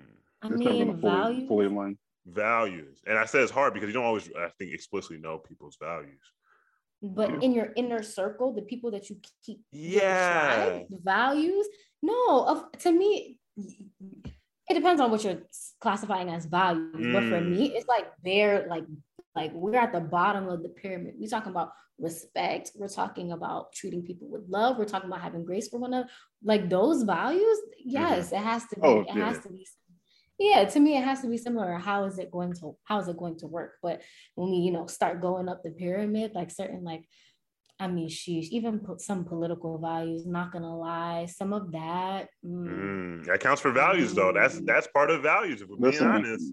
I, and I was thinking more higher pyramid ideas, but mm-hmm. like you said, Laura, yeah. some of them other values, I'm not gonna leave you where you are with that value. I'm not gonna we can't save everybody. I'm sorry. I don't got the time to save everybody. Facts. Like we, we don't do gotta agree on everything, in my opinion. Like not to be friends. Yeah. Do am I embarrassed to go to a restaurant with you because you're gonna be rude to the waiter? Like if like I can't hang, I can't hang around you because no, I'm not doing that because you just literally have no respect for people. Mm-hmm, um, sure. but like those basic level, like I mean, I guess I treat them as basic. For some people, it might not be basic, but that to me, that's like the mm-hmm. bottom. Mm-hmm. That's the bottom of the pyramid. That's the base. That's the foundation. Okay. If we can't align there, then it's very yeah, looking tough. It's gonna be a little tough. We'll have a conversation about it, definitely. Mm-hmm. Yeah. I was definitely thinking definitely more higher, higher, um, higher pyramid type of things. I think those are where like I, I want to say conflicts happen, but I think that's where tensions arise. And I think as we get older, you see those higher level pyramid things, you realize how things are different between individuals, you know, you grew up with or family or, or individuals you love.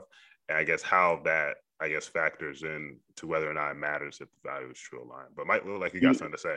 Yeah, you know, as you as you're saying that, let me just put a disclaimer out there because there are red line items that you know we even if they're higher ideals, there are some things we don't we don't cross. It's terms like disrespecting other people or high reviews, like like certain human rights and stuff like that, civil rights and things like that. Like you know, we can't hold it. I know we all can't be aligned on those things, but you know, you can't be homophobic. I'm hang out, I'm not gonna hang out with you, nigga. Like you're tripping, like you're bugging. Like you mm-hmm. know, if you're if you're certain certain these topics, like you know, I'm y'all know I talk about all the time. I'm very justice oriented person, so you can't be tripping and or disrespecting people and, and like you know, and doing saying some wild stuff. Like you know, you don't gotta be. We can do whatever you want, but like you know, to hell, I, like, like I listen. I, I, am, you know me. I am intolerant of, of, opinions. You know, I do not respect all opinions. They, they're not that, all. Mike, you, you, are the first person I put that out there, man. What Mike's bar? What was it? Um, everybody can have opinions. We don't have to respect them. And I, since that day, no, you told sure, me that, yeah. bro. I might get a tattoo, bro. That's that's a bar. I don't got no tattoo. I'm done. But yeah, that's my standpoint on it. Yeah, this, this come on, we can't. I, I don't want like our audience to be like, oh yeah, you know, you can believe whatever you want. I'm just gonna be friendly with you, be cool. No, it's not like that. it's just like in my inner circle, we're not that like different. You can be, our, we're different on like those higher level values, but like you know, even the three of us probably do not, do not.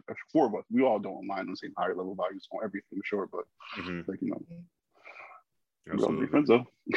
we all get along. We all doing the podcast right now, so I'm sure we can. Corey, no media train answer here. You can go next. No Free media, uncut. no media train answer. Yeah, I can see in Um, your eyes. You had you you wrote down your answer. You was about to read off the screen. Um, I have no notes. Um, but no, I think the answer is, you know, not everything is aligned. I think especially nowadays because Mm. there's just more thoughts and more opinions, right? And so I think more than ever, you're exposed to a new level of information. People, like, you know, travel the world and got different, way different opinions than I would, you know, in my limited view sometimes. And so I can't expect all of my friend circle inner circle or you know larger circle if i want my circle to be a little bit different and challenge me and things like that to be exactly the same because i think that would be you know super similar if everything was aligned so Mm-hmm. No, for sure. I hear you. Um, I agree with most. I think basically, especially what Corey and Laura said.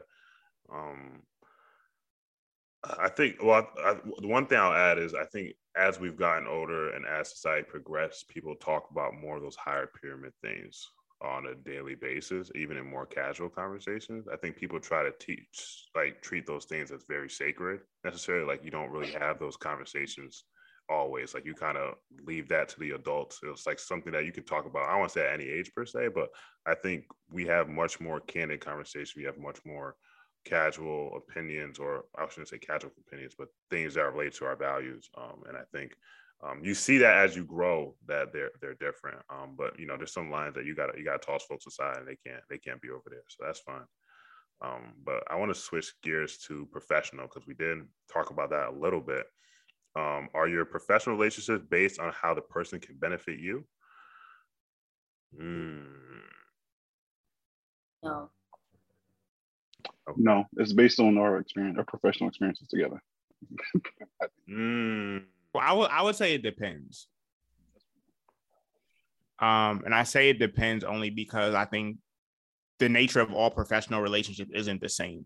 Mhm. And so I think, you know, when you network at a certain conference and you, you know, you done looked at the conference outline beforehand and you know there's a speaker that, you know, is exactly doing what you want to do in your field or, you know, could provide some insight then a lot of the basis for that relationship at least starts off as hey how could this person help me get to where i want to get to mhm. and again it might evolve into you know that person becoming your mentor and you know family friend or whatever the case is but i think the starting point of it is sort of how could this person provide some insight to help me get to where i want to get to and but i think that also isn't the only type of relationship that you have professionally because of most of the relationships you have are with peers or people similar level to you where you know you're learning just as much from them as they are from you so i think it certainly depends on on the type of relationship that, that you're referring to Yeah, I agree.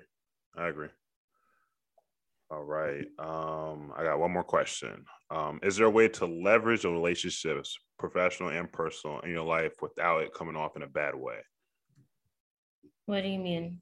So um I think if you talk to someone who I I guess you you could call them like you people call them users or things of that nature where like every time they talk to you like they always need something, right?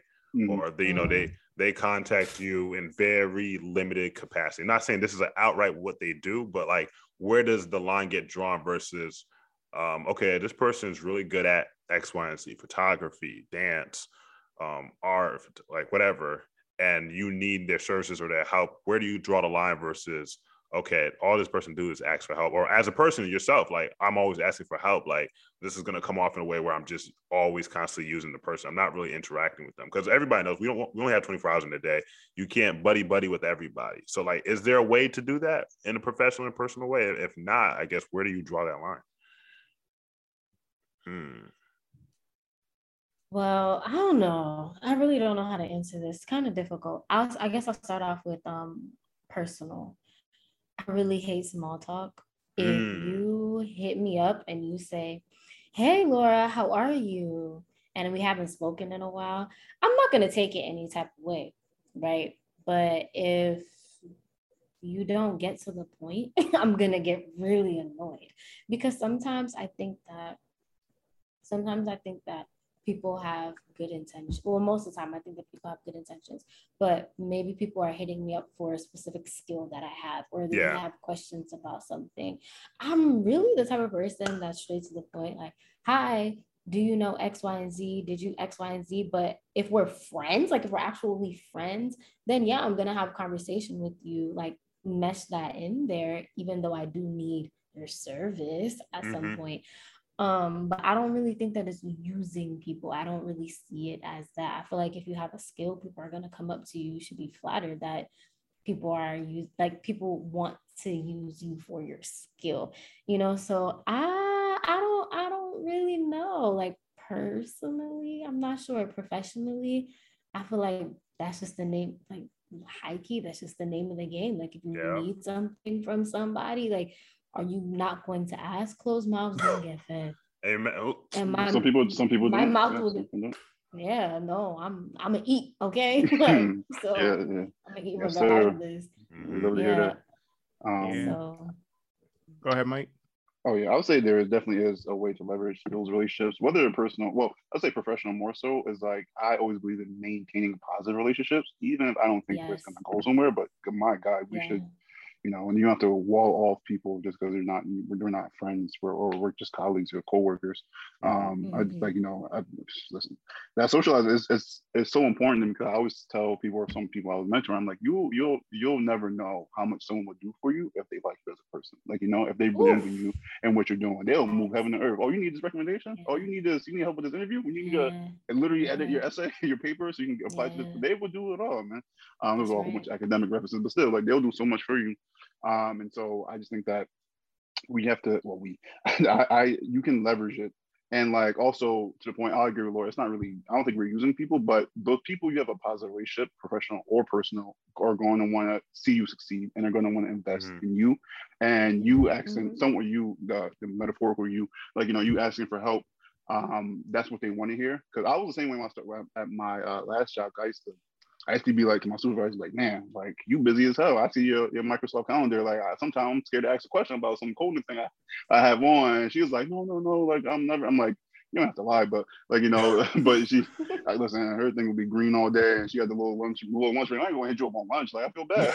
like, you know, with another person asking another question, you know, but you know, she always, but she always encouraged me. She said, no, that's, uh, she said, I'm here to help you. I'm here to like, you know, if you can do your job better, it helps all of us type of thing. And so, like you know, I always never been like afraid to like say like you know I need this or like you know can you help me with this? Do you have any ideas? Or even just brainstorm. You can do that too with your colleagues or your personal life yeah. too. Um, because like leveraging personal relationship that depends on if you can there's any capital to leverage from your personal relationships. You know, mm. I'm saying that mm. because you know no one in my family does what I do personally.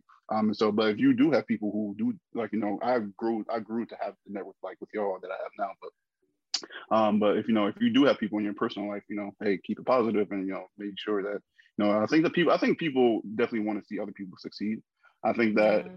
I'll just say that I think really quickly. I think in this current world, like, it's been very isolating in the past few years. I think we kind of perceive things a lot differently as far as like relationships and like how we approach people. How do we get about what we need to get and like you know, and I don't know. I, I think we just should we should encourage people to have more courage and like not even though you're fearful of how someone might react or retaliate, or in your mind might retaliate uh, to you needing something or you needing help. Because I think a lot of people still stigma stigmatize needing help, no matter how um, mundane or like you know basic it might be. Um, like you know, you know, you should still go forward and ask for that help. Like you said, Laura, go go. You know, make sure you get what you need to get to make sure you succeed too, because no one's gonna be looking out for you too. So leverage that relationship. You know, if you know, if you meet someone like, damn, they got a career that I, I like to do, or they know somebody that, that does something I would like to do, or they have a skill set, or they have a, you know, they have a, I don't know, I don't know, damn near contact. I don't know. They have anything that you, you think that could be helpful towards you, just ask.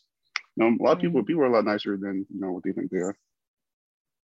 Yeah, no, I, I, think I agree with both with both of you. I think the only thing I would add is, you know, just make sure that you're showing like respect and true value to the skill set or to the expertise, right? Right. You know, I think I think a lot true of my friends mm-hmm. have skill sets, you know, that have become businesses or, you know, they're just good at a particular craft. Like if I'm asking, I'm assuming full price, right? I'm assuming like whatever whatever it is that they tell me, that's what I'm gonna pay, you know. But I'm also gonna refer that person, you know. I know like, yo, you need a photographer, like I know Mike, or you know, you need a graphic designer, I know so and so. And so I think making sure that you respect the craft, you're not like, yo, we're the we're the bro discount. No, no, like that's not what we're The doing. bro Like, discount. like we're we're respecting we're respecting the brand we're respecting the business Mm-hmm. we're respecting the skill set and i think you know a lot of times it's hard to separate those things between Mhm. personal and professional but you know the way i reach out to mike about a pod question isn't the way i want to reach out to mike to for you know a photo engagement and i and i respect that there's differences in those two things and that doesn't mean you know we're less friends this day during the conversation it means no i just respect the skill set that he has and that's the type of conversation that we're having in the moment so Right. That was good. I think y'all just been hitting on the money today.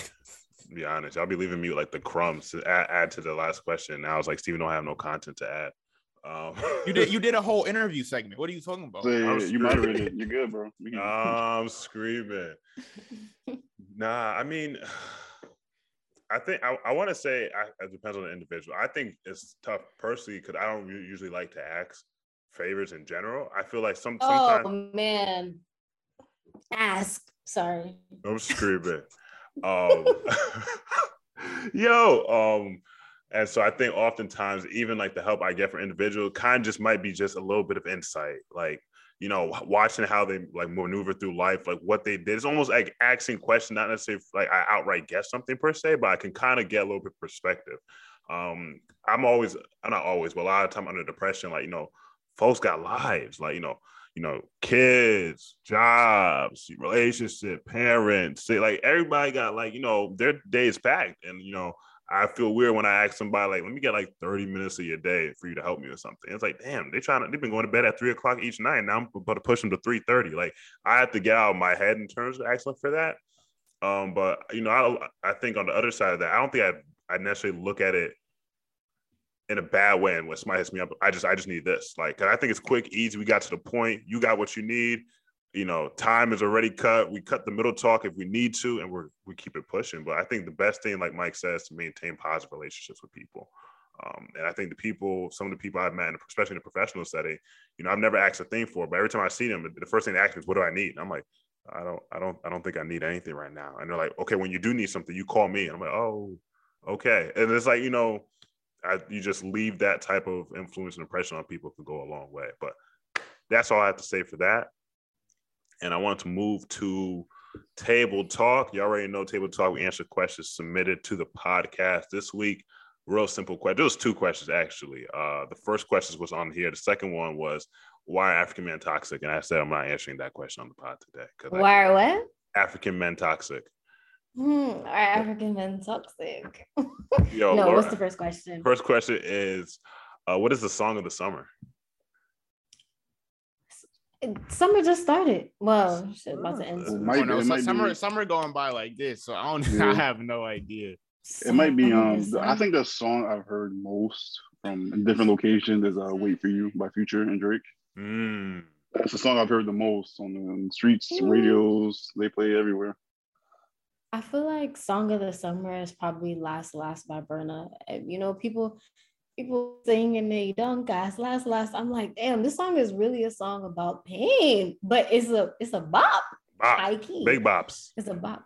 It's like, yeah, we had Essence last summer. Now we have Last Last this summer. It's just so backwards to me though, that Last Last. I mean, it's a it's a good song, Mhm. but I think no one you just know, I- people just don't really hear the lyrics. It's just a complete vibe. So it's like, oh yeah, we're straight. yeah, pretty much. I've heard that song so much this summer so far. Don't, did we hear it? When we, didn't hear when we was in DC though. We didn't. We didn't. They some haters, low key. No, because we were we were begging for Afro beats at a point though. So that's true. it's different. We did hear some at the first spot though. We did hear some. Oh no, we definitely did. We did. What did it, we hear that I gotta look at my phone because there's a song in there. It, it wasn't Essence, but I, I almost want to say it was something with Davido and somebody else, but I can't remember off the top of my head. But it wasn't Shit, I can't remember either. It wasn't Burna. No, no Burna. Mm. Corey, what you thinking? Um, I don't know. Y'all definitely name some um some songs, but I think um About You by Blxst is definitely up there Mhm. uh, from Blxst's most recent album. But you know, Mm-hmm. it's hard. It's hard to say because there's so much music coming out in such a short period of time. Yeah, so much. It's a little too much. Yeah, uh, I'm with Laura. I'm with I'm with Last Last. Uh, only because I don't think it's not. I don't think it's it's as popular as Wait for You, but I think it has just a summer like the beat and the rhythm just has much more summer vibes to it. Like I feel like you play that and you kind of know what time it is. Um, and so I think for me personally, that that one hits the money. Mm. All right. Um, before we get to everybody's favorite segment, we have plug a plug. You already know we shout out organizations, businesses, individuals, skills, assets. Um, Laura is going to give us our plug a plug this week. So, Laura, Ah! I'm so excited because okay, a little background on the person. mm, Um, we met in college in 2017. Um, we both so he we both um, joined Greek organizations, and he's been like one of my best friends since then. And he started a fashion. Well, I, I'll say like a little fashion house. Like he started a, a, a clothing line that's just so phenomenal, and he's been working so hard on it. So I definitely want to um, plug his business, which is Sandir New York. Um, he makes very classic pieces that I mean, right now he's making a lot of menswear pieces, and I keep begging him, give give us give the women something. And I know he's working on it, but um, yeah, he makes a lot of classic things that I feel like every every guy should have in their closet. But I think that the the cool thing about it is that a lot of his menswear pieces women can wear.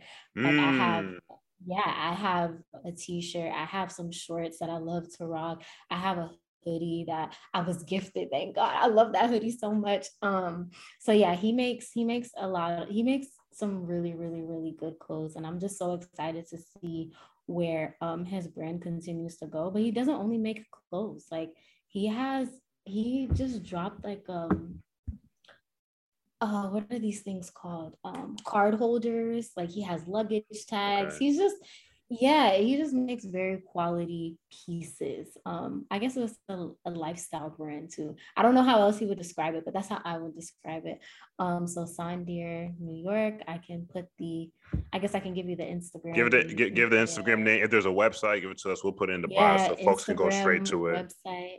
Yeah, I mean, he's actually doing a pop up shop um this week, but I know by the time this come comes out, um, it'll pretty much be done. But yeah, but I know he has still uh, a sale going on and might be going on by the time this drops. So yeah, Sandir, New York. All right, that's dope. That's dope. Thank you for that. Now we get to everybody's favorite time on the pod.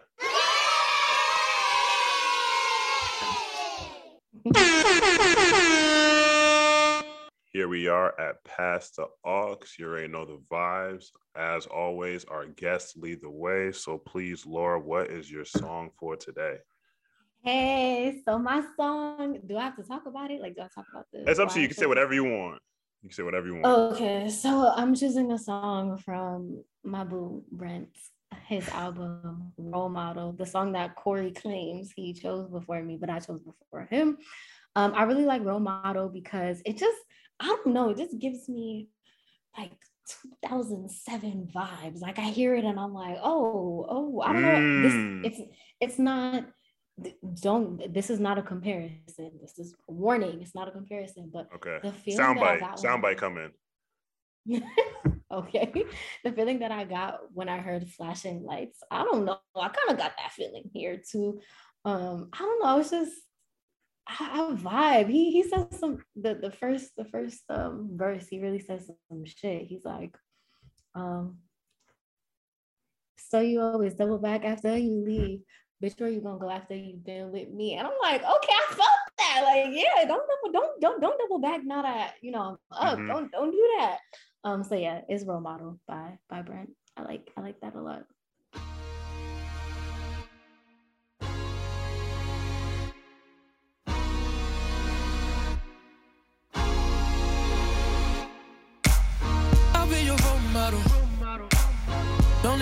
Audemars.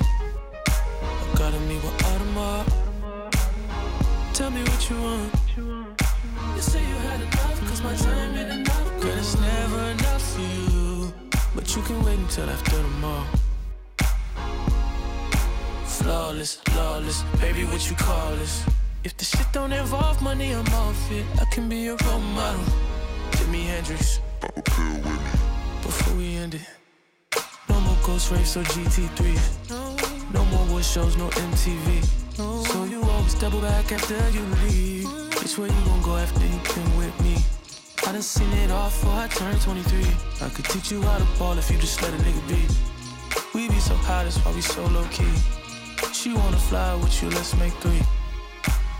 I'll be your role model. Don't leave the house tomorrow. Gotta meet with.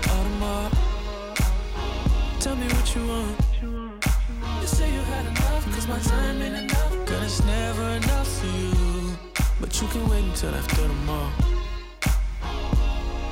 Flawless, lawless, baby, what you call this? If the shit don't involve money, I'm off it. I can be your role model. Jimi Hendrix. Appear with me. Before we end it. Uh, us against the globe. Don't let your attitude ruin what we got. Never stressing if you just lay low. I give you lessons, it's so much to know. Excellent song. Excellent. Sheesh. Sheesh. So good. Too good. Shout out Excellent Brian. album. Shout out him for real. Uh, so I'm gonna go next. Um, this week had to go to my old favorite, Lil Durk. He dropped the deluxe of his 7220 album. I picked one of my favorite songs over off of there. So this song is called "Hearing Sirens" by Lil Durk. I be talking running money. I be talking running money. I be telling running money. I pop two addies and a half. If you cheat, go take a bath. My love don't make me laugh. I wanna cry to you. I put everything in my craft. I did everything to my last. I lost everything, make me laugh. I wanna die with you. Since Ramadan made me fast, I lost weight, I dropped the size. Just look me in my eyes, I don't wanna fight with you. And they ain't never lied. See, the trenches never last. And I'm going off my past, keep your pie with you. I lost real niggas to the violence. Heard sirens, then sirens, then sirens, then sirens.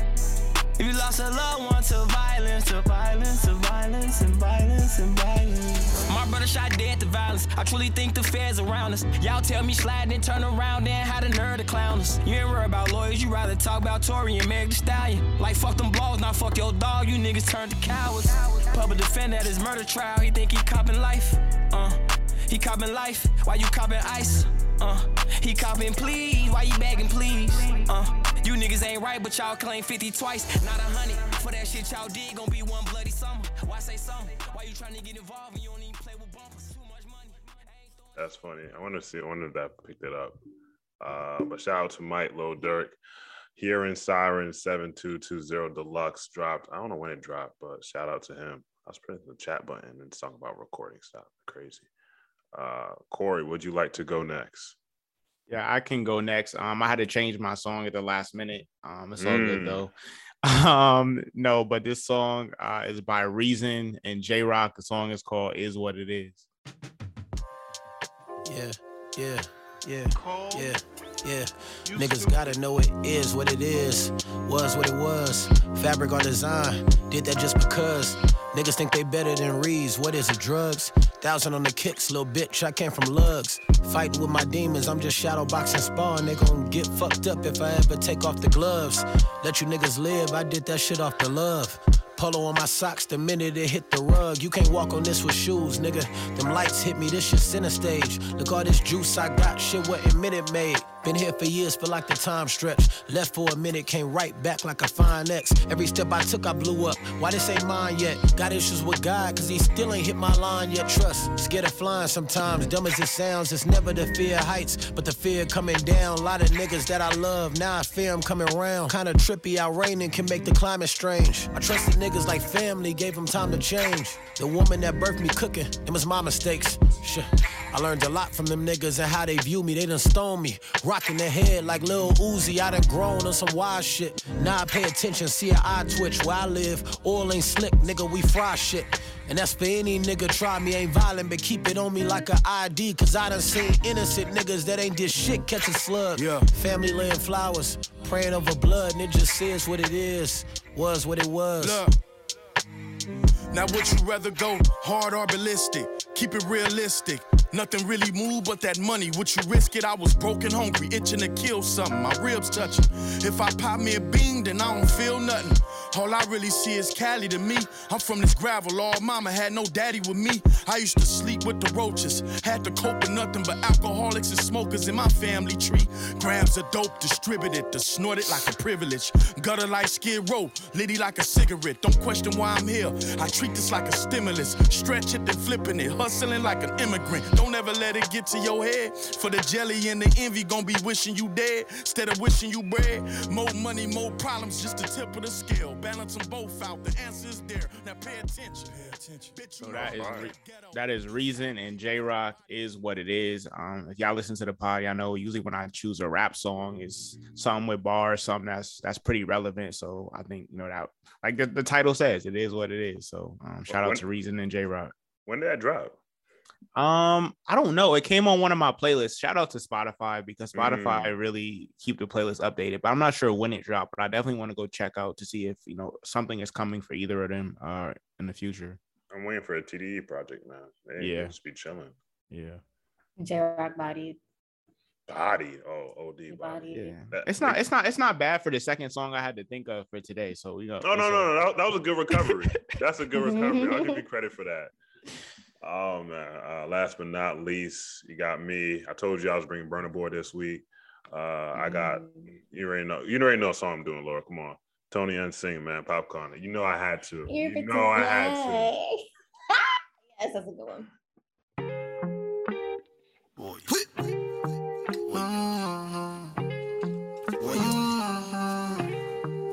Yeah, wind up your body, you know, say me love you bad. Everybody you know see me know you bad. Girl a pretty like Toni-Ann Singh. With me angel with all the two wing yeah. When you waist me darling. Yeah. Make me feel like I love me falling yeah. Bend over on the railing. Bad man I turn you like a steering wheel. Me love you like me savings yeah Yeah, yeah. Me I no like to the talk But I can feel whining for me now. I hear your body telling me, say you want me. Fly you over the seas, put your body and feet in designer. I know say when you see, go believe. When you see I'm me, go be like 3D cinema. So clear, your body close to me, girl. Because you're my angel. No wings, you're going nowhere. You got something I'm into. What I go do? Put me something into you and let it loose. Girl, a pretty like Toni-Ann Singh. With me angel with all the two wing, yeah. When you waist me, darling, yeah. make me feel like I love me falling, yeah. Bend over on the railing. Bad man, I turn you like a steering wheel. Me love you like me savings, yeah, yeah. Wind up your body. Wine pan it, wine pan it, yeah. Now if you're lonely, you know damn well say me love you always. Wine up your body, sit down on me like one of your favorite chair. Wine up your body, I'm gonna make you my wife one of these days. I know what you want. You already know you're gonna hear that when you go outside you already know you're gonna hear that when you go outside. I oh, really like that yeah, song. Listen, yeah. you put you put popcorn on a on a feature on almost any artist's song, and it's a bop. Almost. It's a smash. It's a smash. Big smash. Yeah, big smash. Um. Well, Laura, thank you for being here. Uh, I know we took up an immense amount of your time, and I really do appreciate it.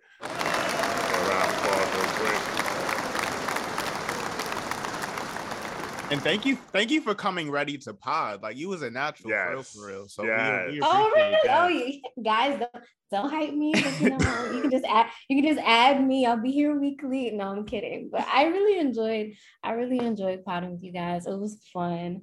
Um, Stephen, thank you. Corey, no thank problem. you. No I problem. know Mike isn't here, but thank you to him too. I really, really enjoyed it. Even though I'm tired, y'all I have to pack Listen, and do you, you and do all that. But you you got a lot to do, so we won't hold you any longer. Um, this is after dinner conversation, episode ninety one. Again, thank you, Laura, for coming. It's Mike, Woo-hoo. Steven, Corey, the whole crew is here, and um, we'll probably see Laura again at some time, hopefully. oh, ooh, yay. We'll- We'll make we'll make sure we give you a little bit more spicy questions next time. Okay. Oh gosh. Okay. I won't, I Uh, won't, I won't be there that week. Oh no, no, I will wait for the weekend here for sure. I'll be unavailable. Uh, peace. Every Sunday, telling stories about the culture. Do and sculpture, recording every Friday. So hear it our way, no need to catch a flight away. Stay tuned for our take. We on it after dinner conversations. We on it after dinner conversations.